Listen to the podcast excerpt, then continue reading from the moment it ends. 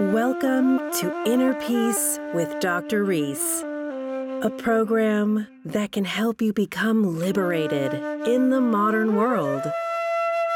Now, here's your host, Dr. Kevin W. Reese. Do you have good body wisdom? Welcome to episode number 116. Today, I'm talking to Dr. Lisa Nezneski. She's a doctor of pharmacy, a medication and supplement counselor, and a mindfulness teacher. So sit down and relax and take in this beautiful and valuable recording. Let's begin. Hello, Lisa. Welcome to the podcast. Hi, Kevin. Thank you so much for inviting me. How can we trust the wisdom of the body? Well, paying attention to your body is one of the primary tenets of mindfulness. And we store emotions in our body. And knowing that maybe what you're potentially feeling is something that you need to pay attention to. Mm. Whether it be a symptom like an upset stomach or maybe a headache. Here, let me tell you my story. Sure. So I ended up in an emergency room with a heart rate that went all the way down into the 20s. Wow. Yeah. That's pacemaker territory. I still may be a candidate. My normal heart rate is in the 50s. And so I had this crushing chest pain and I'm lying on this gurney and it took people a while to recognize that when my heart rate was dropping, I was having chest pain because they're looking, the EKG was normal, the oxygen saturation was normal, but it was just the pulse that was showing up as being abnormal. And so, as I'm watching this happening and I'm watching it go from like 40 to 38 to 36 down to 30. And then finally around 30, I looked at my significant other and I said, I don't want to miss my life. Mm. Tell the kids I love them. This could be it. Mm. I'm thinking I'm getting ready to check out right now. And how long ago was this? This was just a few years ago. Okay. And from that day, I decided to really start to pay attention to everything in my life because nothing was working, mm-hmm. particularly, my health. I got a new job. I moved 5 different times over the course of the next couple of years. It was 5 times in 3 years is the number of moves that I had. So, all of those things that are considered to be major life stressors, I had all of them. I had parents pass away. I had a move. I had my sons were married. So that was a happy event. I was divorced, not so happy event. Mm-hmm. But all of those stressors were going on more or less simultaneously. Yeah. Universe trying to wake you up. Yeah, it actually did. And so when I started to question everything in my life, that's how I started my journey of mindfulness. And the 7 mindful questions is an outcome of that journey. So, I can identify with this. And I would imagine you felt a certain way, not just because your health was in jeopardy, but also because you have oodles and years of experience, yet you are having your own health challenges. I went through the same thing. So it's like other people are looking at you as an expert, right? Mm-hmm. I'm looking at all these degrees on your wall right now. I got a bunch over there too. I see them. But sometimes we still, the expert gets vulnerable, and this can catapult, trigger an awakening because our ego is being embarrassed, assaulted. Absolutely. And the problem for me was not admitting that I was in fact vulnerable.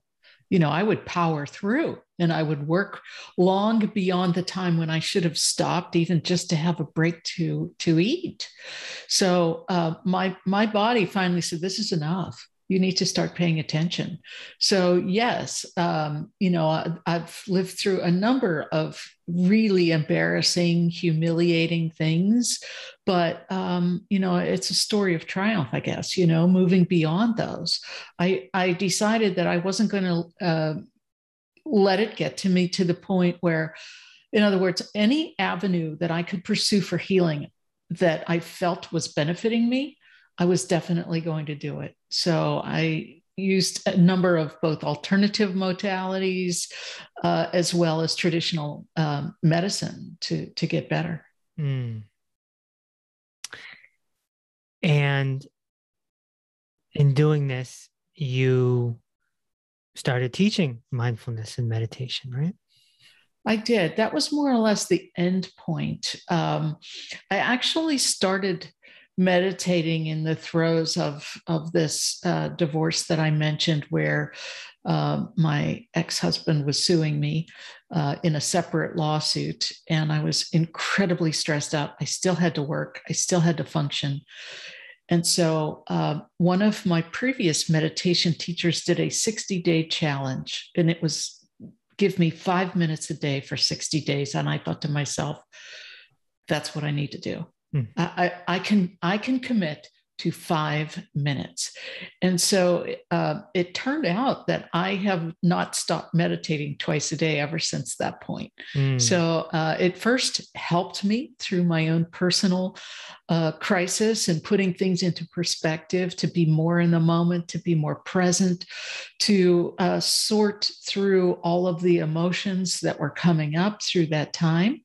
And, sitting in meditation, I did get the message, you need to teach this. So I have a background as a university professor many, many years ago and early in my career. So I have been teaching most of my life, but using the training that I received through the mindfulness certification, it's really interesting to watch how just simple techniques like breathing, paying attention to your breath, how it resets your nervous system. It allows the parasympathetic nervous system to trigger, which relaxes you. It's the rest and digest system. So watching that happen in a class, you can actually see it turn on for people. You see their face becomes less tense, their jaw begins to relax, their posture becomes more in tune with their breathing. So it's quite rewarding to teach it as well. Any particular type of meditation you're into? So I do two different types traditionally. I've been doing one type for many years that is more of a grounding and getting in touch with the energy that runs through your body. I was trained through Psychic Horizons in Boulder, Colorado for that. And I want to say it's probably been 10 good long years that I've been doing that one. But the mindfulness meditation, where you use an anchor, breath, bodily sensations, or ambient sounds. I practice that every day in the morning, and the energy medicine in the evenings. So yes, those are the two primary types. Okay. So you said you use traditional medicine. You know a lot about traditional medicine. I do. You're a pharmacist with a specialty in disease, right? Yes. And pharmacotherapy would be like the internal medicine of the pharmacy specialist. Yeah. So you know the pharmaceutical industry very well. What would you say is the best way to go for someone? Pharmaceuticals, nutritional supplements, or herbal medicine, or is it a combination depending on the situation? Well, if you have an infection, you want a medication for that. Yeah, you want an anti-infective of sorts.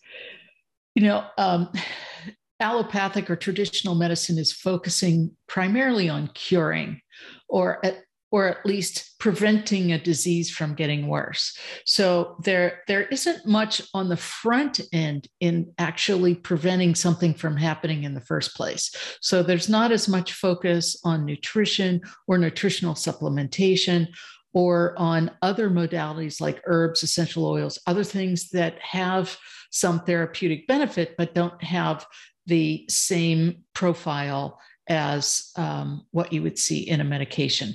So I think there are alternatives. This is my own personal opinion. I think there are alternatives in each of those areas that can be deployed to really help people heal, depending on what their body is most receptive to.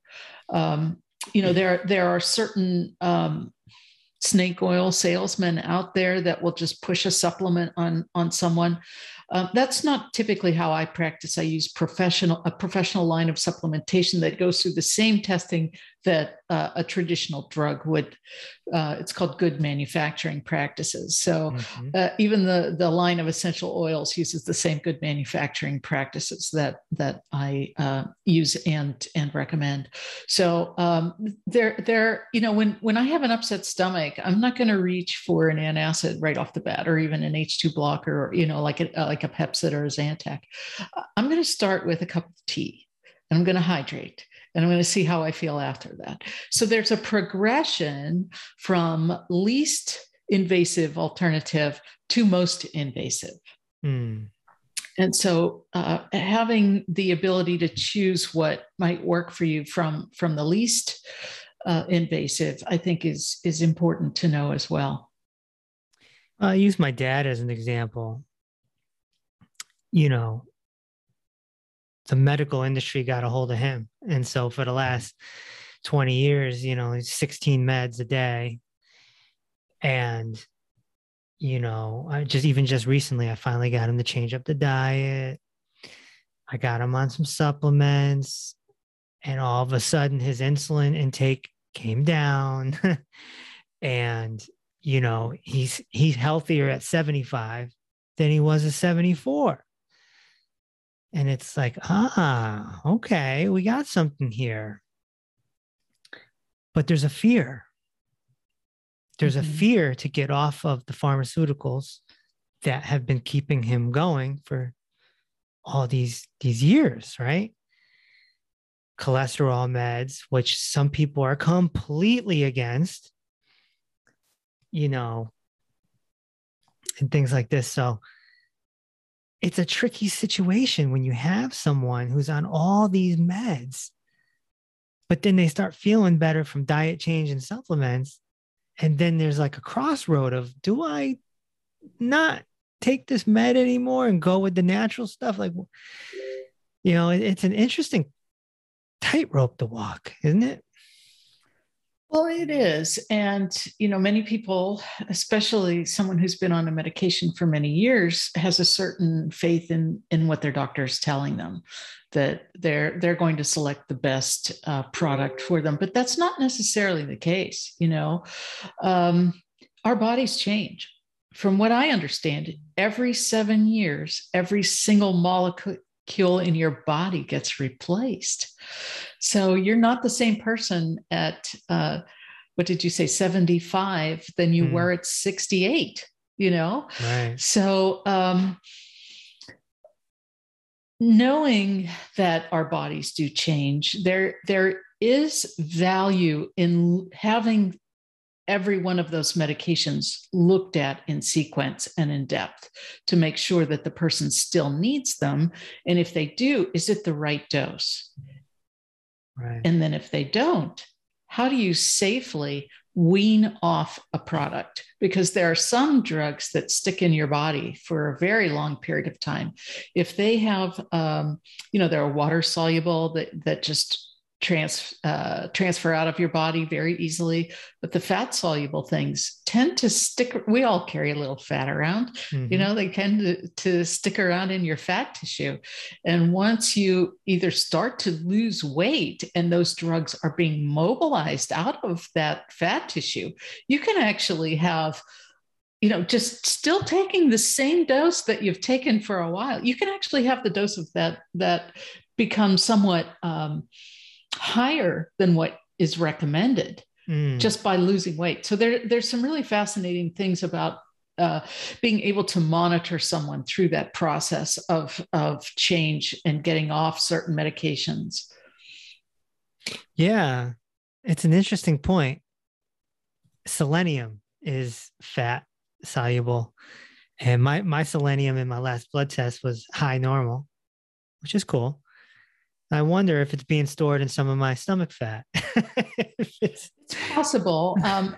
Minerals like selenium typically are water soluble as well. So although some of it may be fat, you know, there's a range of things. You know, you've got your fat soluble, you've got your water soluble, then you've got the ones in the middle. So what we're talking about here is something, a mineral that typically will in excess amounts will leave the body. So if it's a little high normal, that's a hard one to actually hit that. So good for you for trying to get that up. That helps your heart, that helps your reproductive system. So selenium is good all the way around. Selenium is the miracle mineral, some people call it. So, but my copper is low normal. They go in opposition. There is a balance between selenium and copper. Mm. Yeah. Interesting enough, I've had varicose veins and, you know, premature gray hair. And then I found out that's a symptom of low copper. Yeah, so it's possible. I wonder if that's the deal. Well, yes. I mean, there is that balance between selenium and copper. And when the copper's low, typically the selenium might be a little higher. So yeah, it's possible that you may need to do some supplementation with copper, maybe a product that has a trace mineral that may have more than just the copper in it. Copper's kind of hard to find by itself. So you might find a trace mineral that has maybe 4 different minerals with it. Yeah. And then there's that's a good segue because the cofactors are involved too. And a lot of people don't understand that. And so they may run to Walgreens looking for copper, you know, and there might need to be some cofactors there. You know, it's not like just taking a random B12.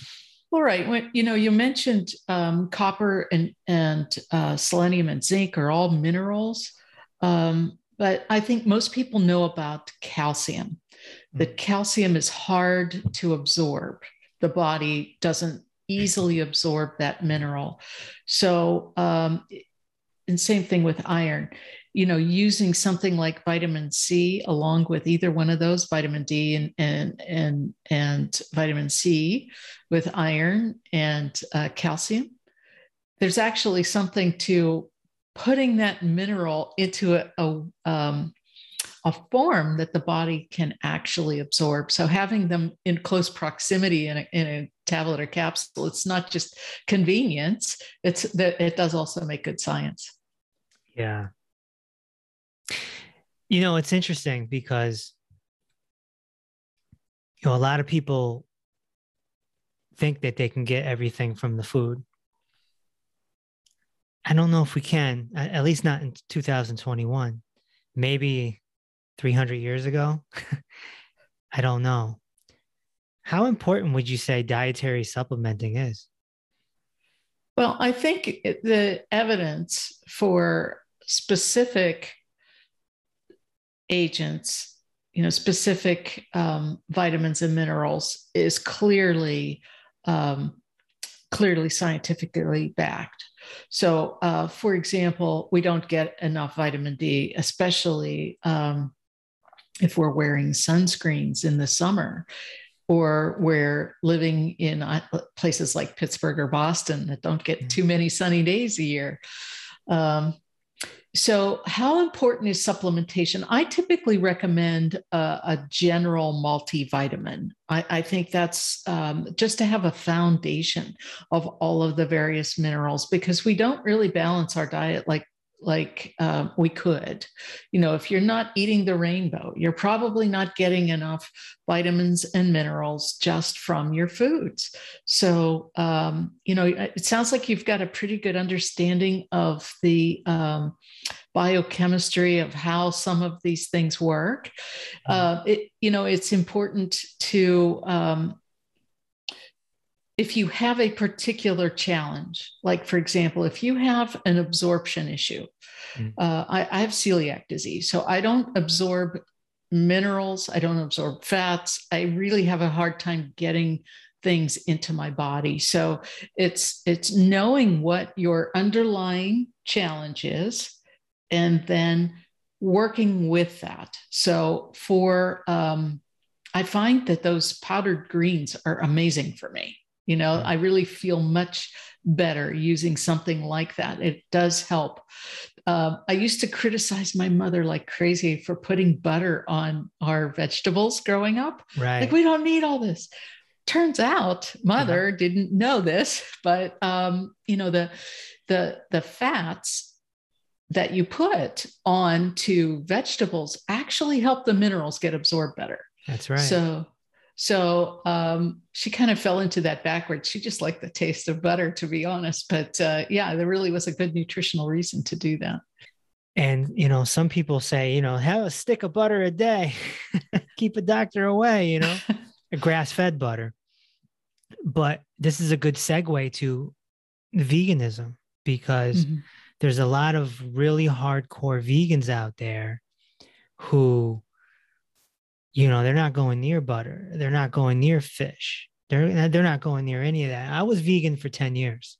Okay. And my essential fatty acids went into the tank. Sure. And that raised my CRP. Right. And so that was scary. And, you know, my naturopath was like, you ready to eat fish? Because that's where the, you know, we make the joke with vegans, where do you get your protein? Where do you get your protein? But I think it might need to be, where do you get your essential fatty acids?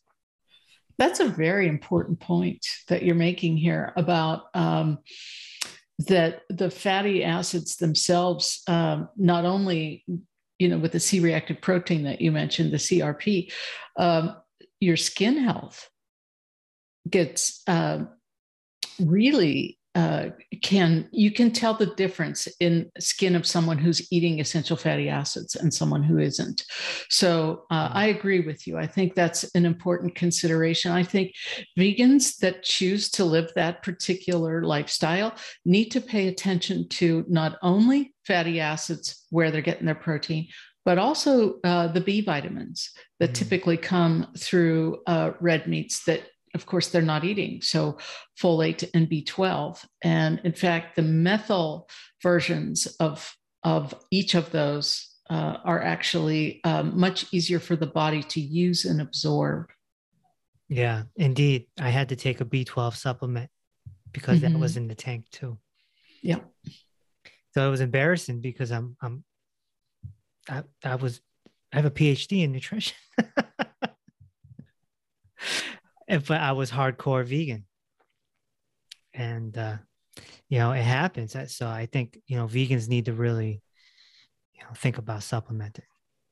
Yeah, I would agree with you. I think that there are other fad diets now. I don't know if they're as nutritionally sound as some of the others. You know, there's some keto diets, there's some paleo keto, there's all kinds of interesting things that come down year after year. They're trends. You know, there was Whole30 there for a while, and so you know, each one of those, every diet has something missing in it.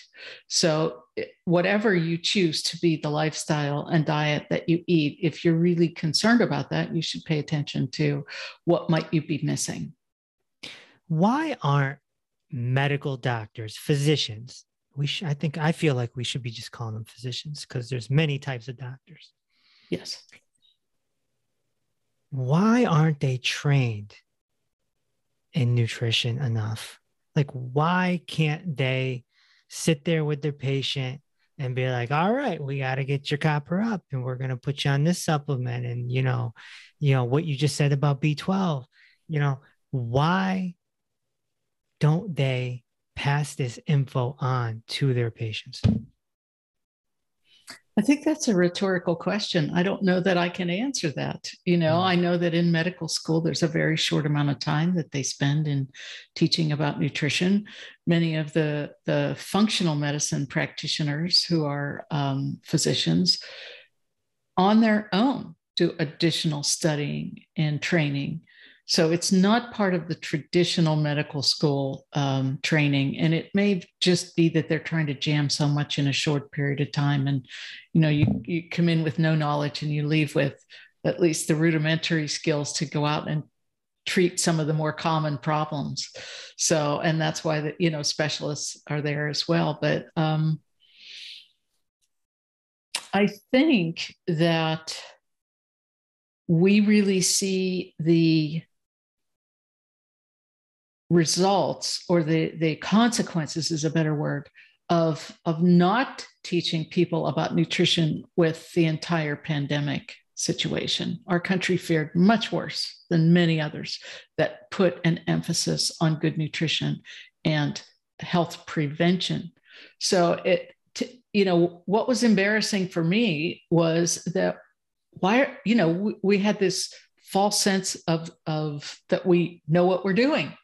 We don't know what we're doing. Clearly, yeah. We weren't as good as we thought we were. So hopefully there's some lessons to be learned from going through this pandemic that have to do with both the medical system and the way that we treat patients and the way that we help them. Because if we watch television for just an hour, I mean, we can count how many pharmaceutical commercials there are. Mm-hmm. It gets depressing at a certain point because you got the guy dancing and it's like this fun imagery. And then at the end, it's like, you know, if you take this, you could, you know, bleed out of your booty. You know, it's like, are we really that sick? Is America really that sick that we need to be on so many pharmaceuticals? That's a good question. I think there's a balance between what is necessary and what is overkill. Is it really that they're prescribing because there's a medical reason, or am I going to get sued if I don't prescribe this because this is the quote standard of practice? Right. So, you know, is it personal preventive prescription that, you know, I'm going to do this because that's the standard of practice. So I don't know. It's possible. Yeah. I guess what I'm trying to say is there's no commercials for, like, you know, copper and selenium. Right. You're right about that. There is some. You'll see, you know, multi here and there. Yeah. Some calcium supplementation, some garlic supplementation, you know, certain brand household brand names that have enough of a that are owned by larger pharmaceutical companies that have enough to be able to advertise. Those are the ones that you see, but, you know, you're not going to see a multivitamin unless it's like, you know, Chalks for Kids, which that's showing my age, but, mm-hmm. You know, some multi that's, you know, not really aimed at the general populace. Right. Could it be the pharmaceutical companies? They're just super rich. So they're advertising over and over and over and over. Sure. Again. That is certainly a huge part of it. And I think that from my experience in the long time being affiliated with and working with pharmaceutical companies, they don't do anything if it doesn't have a positive profit motive, you know? So yeah, they're advertising because it works. So people are going to their doctors and asking for whatever it is they saw on TV. Mm. Interesting. But there's a younger generation that, because of the internet, they may not even go to a doctor, or they go to a naturopath, or Mm-hmm. They just handle it themselves. So some things are changing a little bit, I think. I think so. Mindfulness has entered into the medical industry a little bit. I remember having high blood pressure many years ago and my doctor being like, oh, yeah, you might want to look into mindfulness. And I'm like, you know about mindfulness? They didn't teach you that in med school. Like, no, but, you know, you might want to try. I mean, so many people could benefit from mindfulness if it was integrated into the system. Can you see a day when it gets integrated into the medical system? They're going to have to change at some point, aren't they not? Well, yes. I think it's actually going to start in the schools. There are a number of the colleagues that went through the training program with me were school teachers of sorts, you know, school teachers, school administrators, and beginning at a younger age, having children understand how to manage their emotions, how to be able to self-regulate the emotions, how to calm down, how to behave in a stressful situation. And as they grow with that, it will make an impact on the medical system for sure. So there, you know, the mindfulness-based stress reduction, which is an offering that many psychologists have, is mainstream now. You know, back 20, 25 years ago when John Kabat-Zinn and the group up in Harvard had brought that from the Southeast Asia to the US, they were the pioneers. They gave them a little hole in the basement to practice, and they started to see results. And that's really what's interesting to me is the studies that are being done. Recently, I read something about a study done on loving kindness. Loving kindness is sending positive thoughts to someone that you might know, someone that you don't know at all. It could be a beloved person and maybe a spouse, someone that you've had difficulty with. So there's 4 or 5 groups of people that you doing this practice of sending loving kindness. You know, may you be happy, may you be healthy, may you no harm come to you. Yeah, mm-hmm. Exactly. It is very much like a prayer, and so they took meditation naive people, and there were 3 groups. There was a control group. There was a group that practiced traditional mindfulness with an anchor of breath, bodily sensations or ambient sounds. And the third group practiced loving kindness. And what they measured as a result were the length of the telomeres, which are the end caps of the DNA. Mm-hmm. And so the loving kindness slows your aging. That was the results of the study. So I can certainly send that to you if you're interested, but it was the most profound change, you know, statistically significant, all the variables that we look for in a good study. It had a control group. It had, you know, option. So it seemed to be very well organized study, and the results were profound. So, practicing loving kindness, praying for people, helps you slow down your aging. This is like epigenetics. Yes, that's exactly what it is. Yeah. We have so much power with this mind. It's our greatest gift and our greatest enemy. And we have to decide if it's going to be the gift or the enemy somewhere in our life, because it can take somebody down, down, down, and it can raise somebody up, up, up. How would you best slow down thoughts? What's the best practice to slow down thoughts?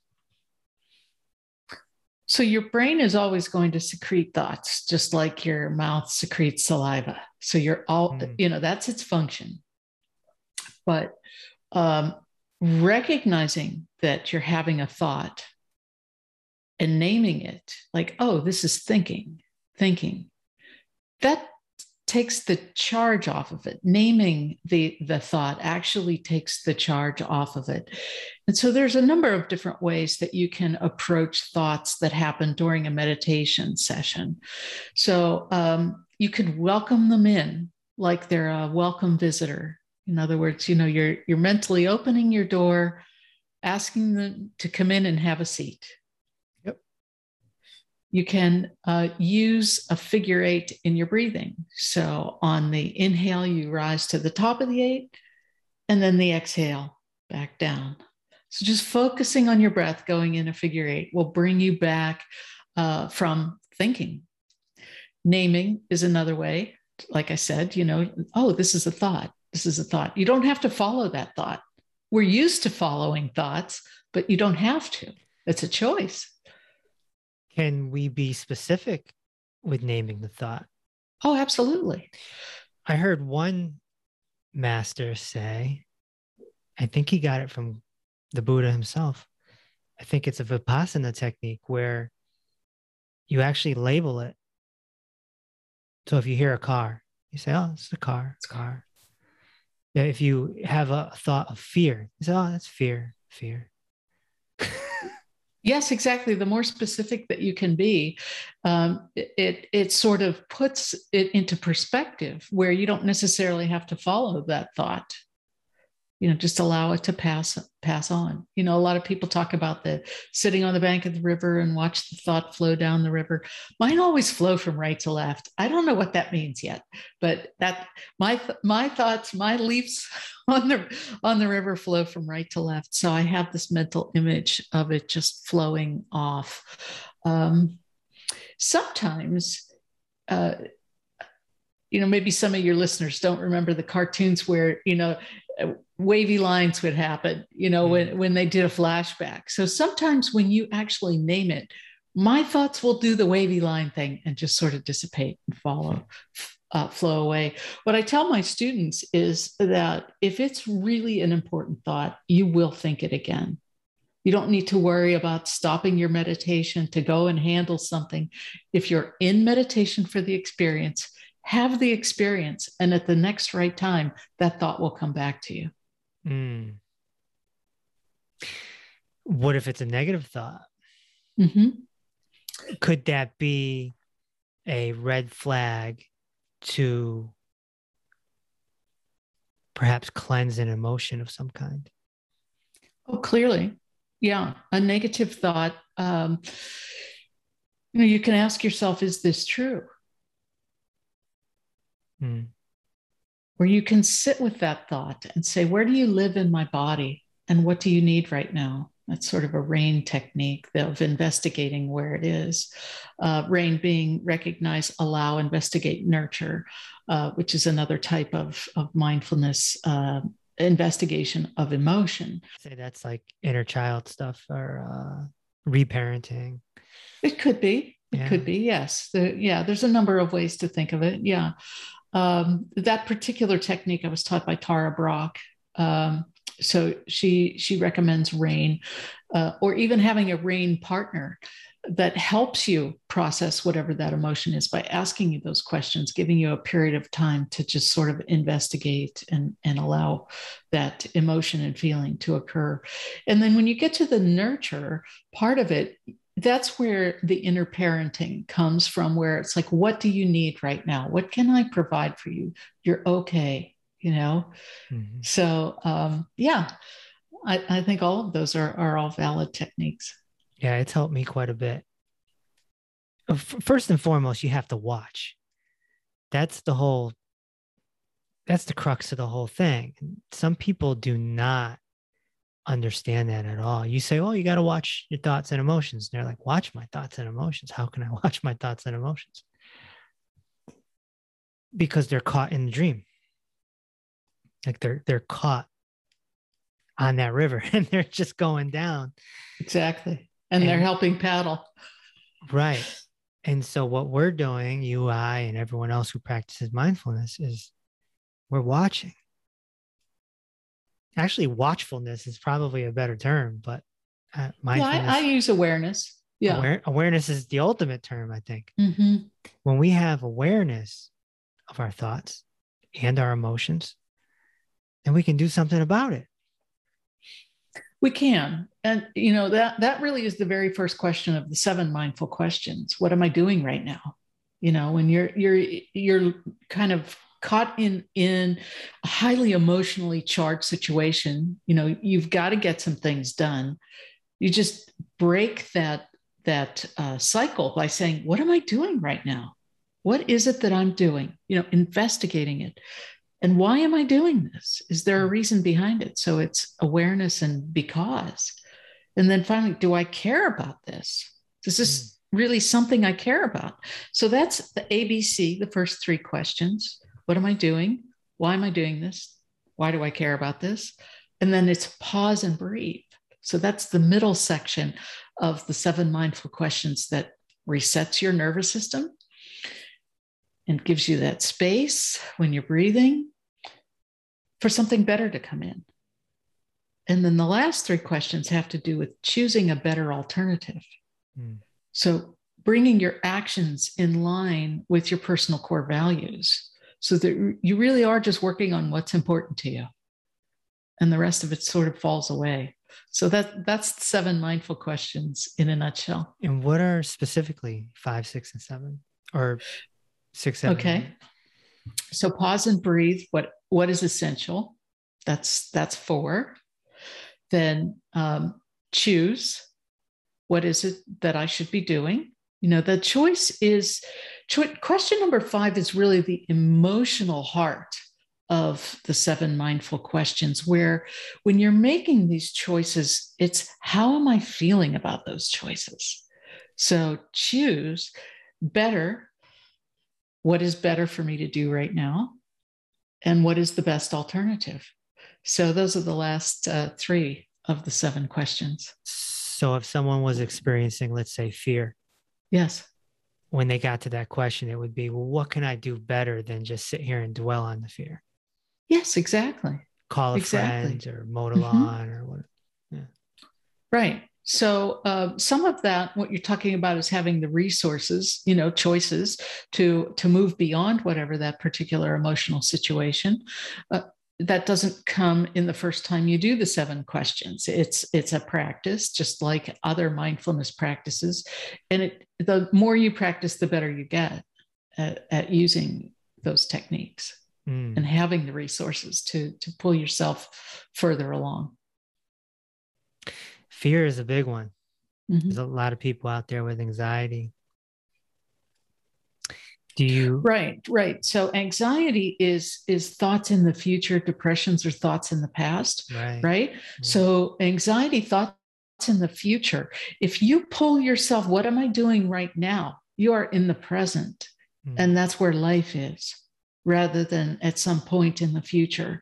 So that's really what helps me in particular, because I run these questions like all day long and use them in many different ways to plan quarters, plan a week, plan a day, plan what I'm doing right now. So, yeah.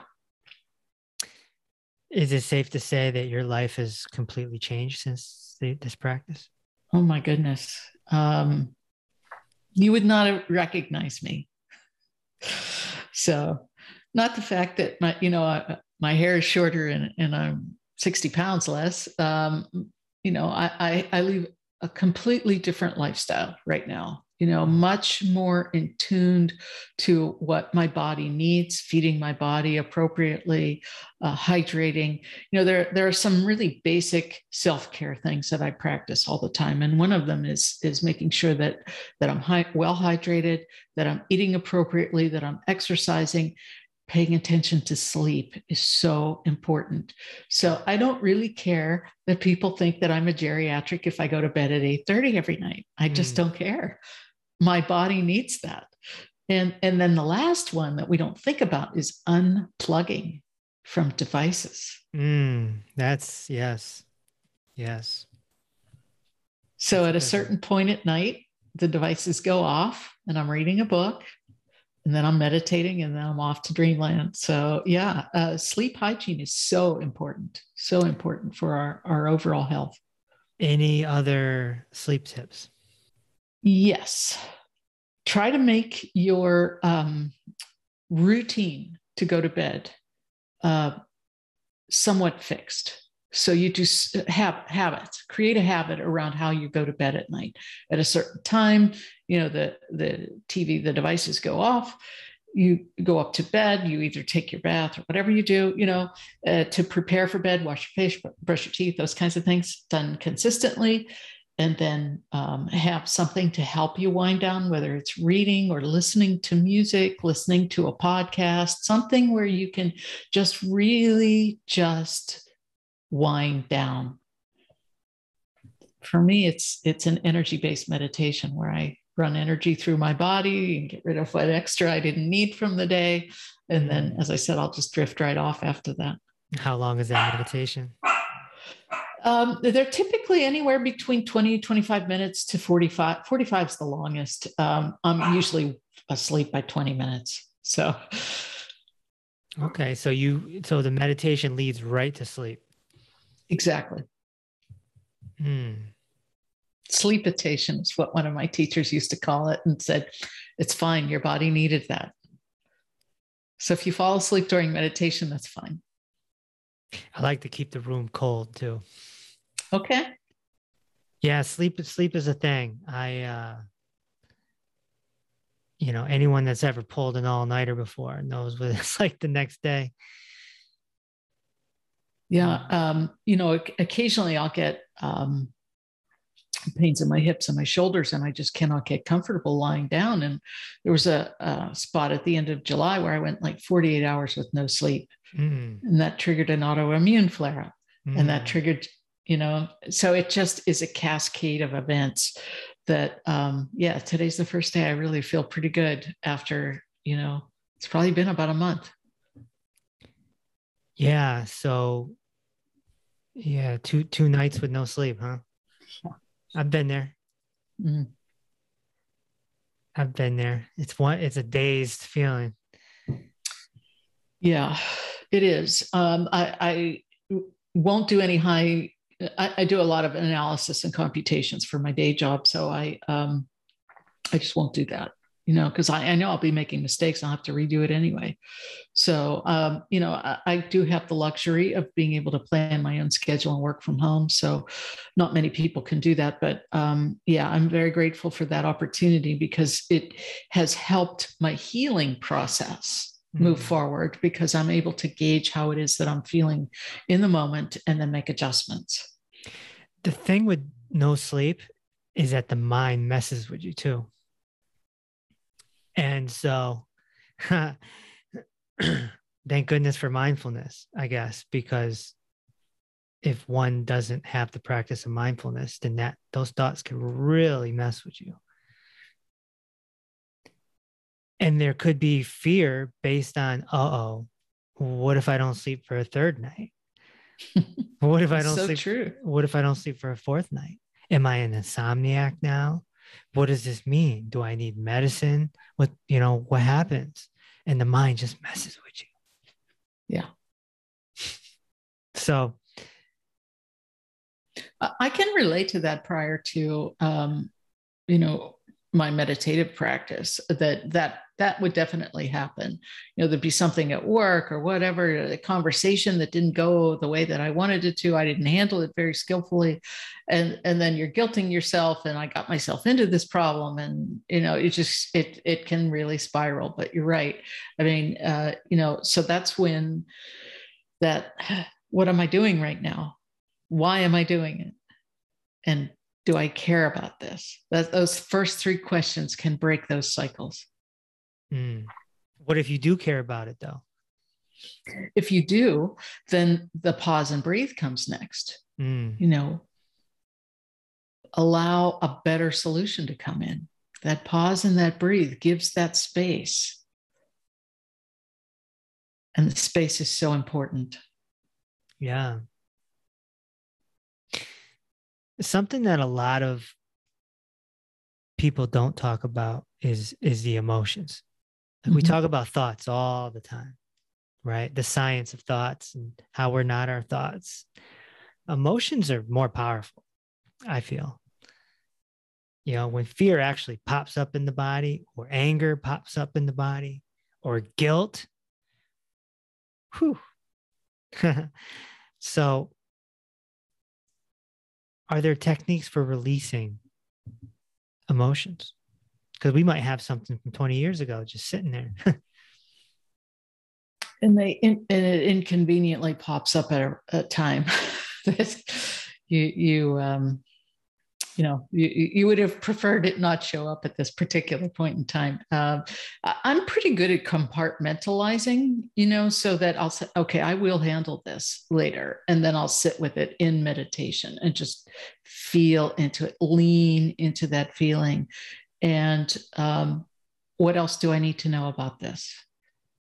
And I'll just let it sit there and figure out, oh, well, this happened,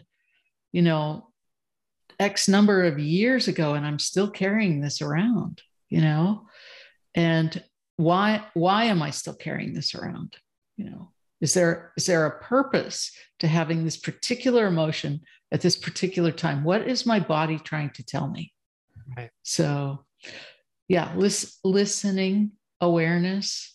What was the term that you used instead of awareness? Watchfulness. Watchfulness. I like that. Yes. Watching what it is that your emotion is attempting to get your attention about.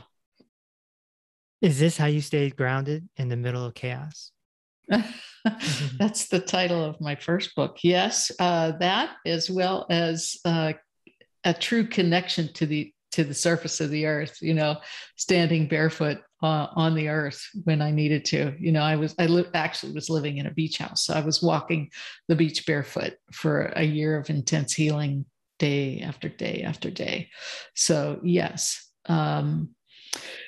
just feeling into my place on the earth in this time and understanding that I'm here for a reason. That's my grounding. I'm here for a reason. And I'm connected to the earth. What is the essence of grounding or earthing? Getting your feet on the grass of the beach. You really have an energetic connection with Mother Earth. We are of the earth. Our bodies are of substances that came from the earth, and whether we recognize it as in that same form, obviously it's different. We're in a human form at the moment. The energetics of the minerals, the water, the atmosphere we're breathing in, they're all still of the earth. So getting back in touch with that basic essence allows you to release energy back to the earth through your feet. You can allow things to leave your body that you don't need any longer. Grounding brings you back to your body.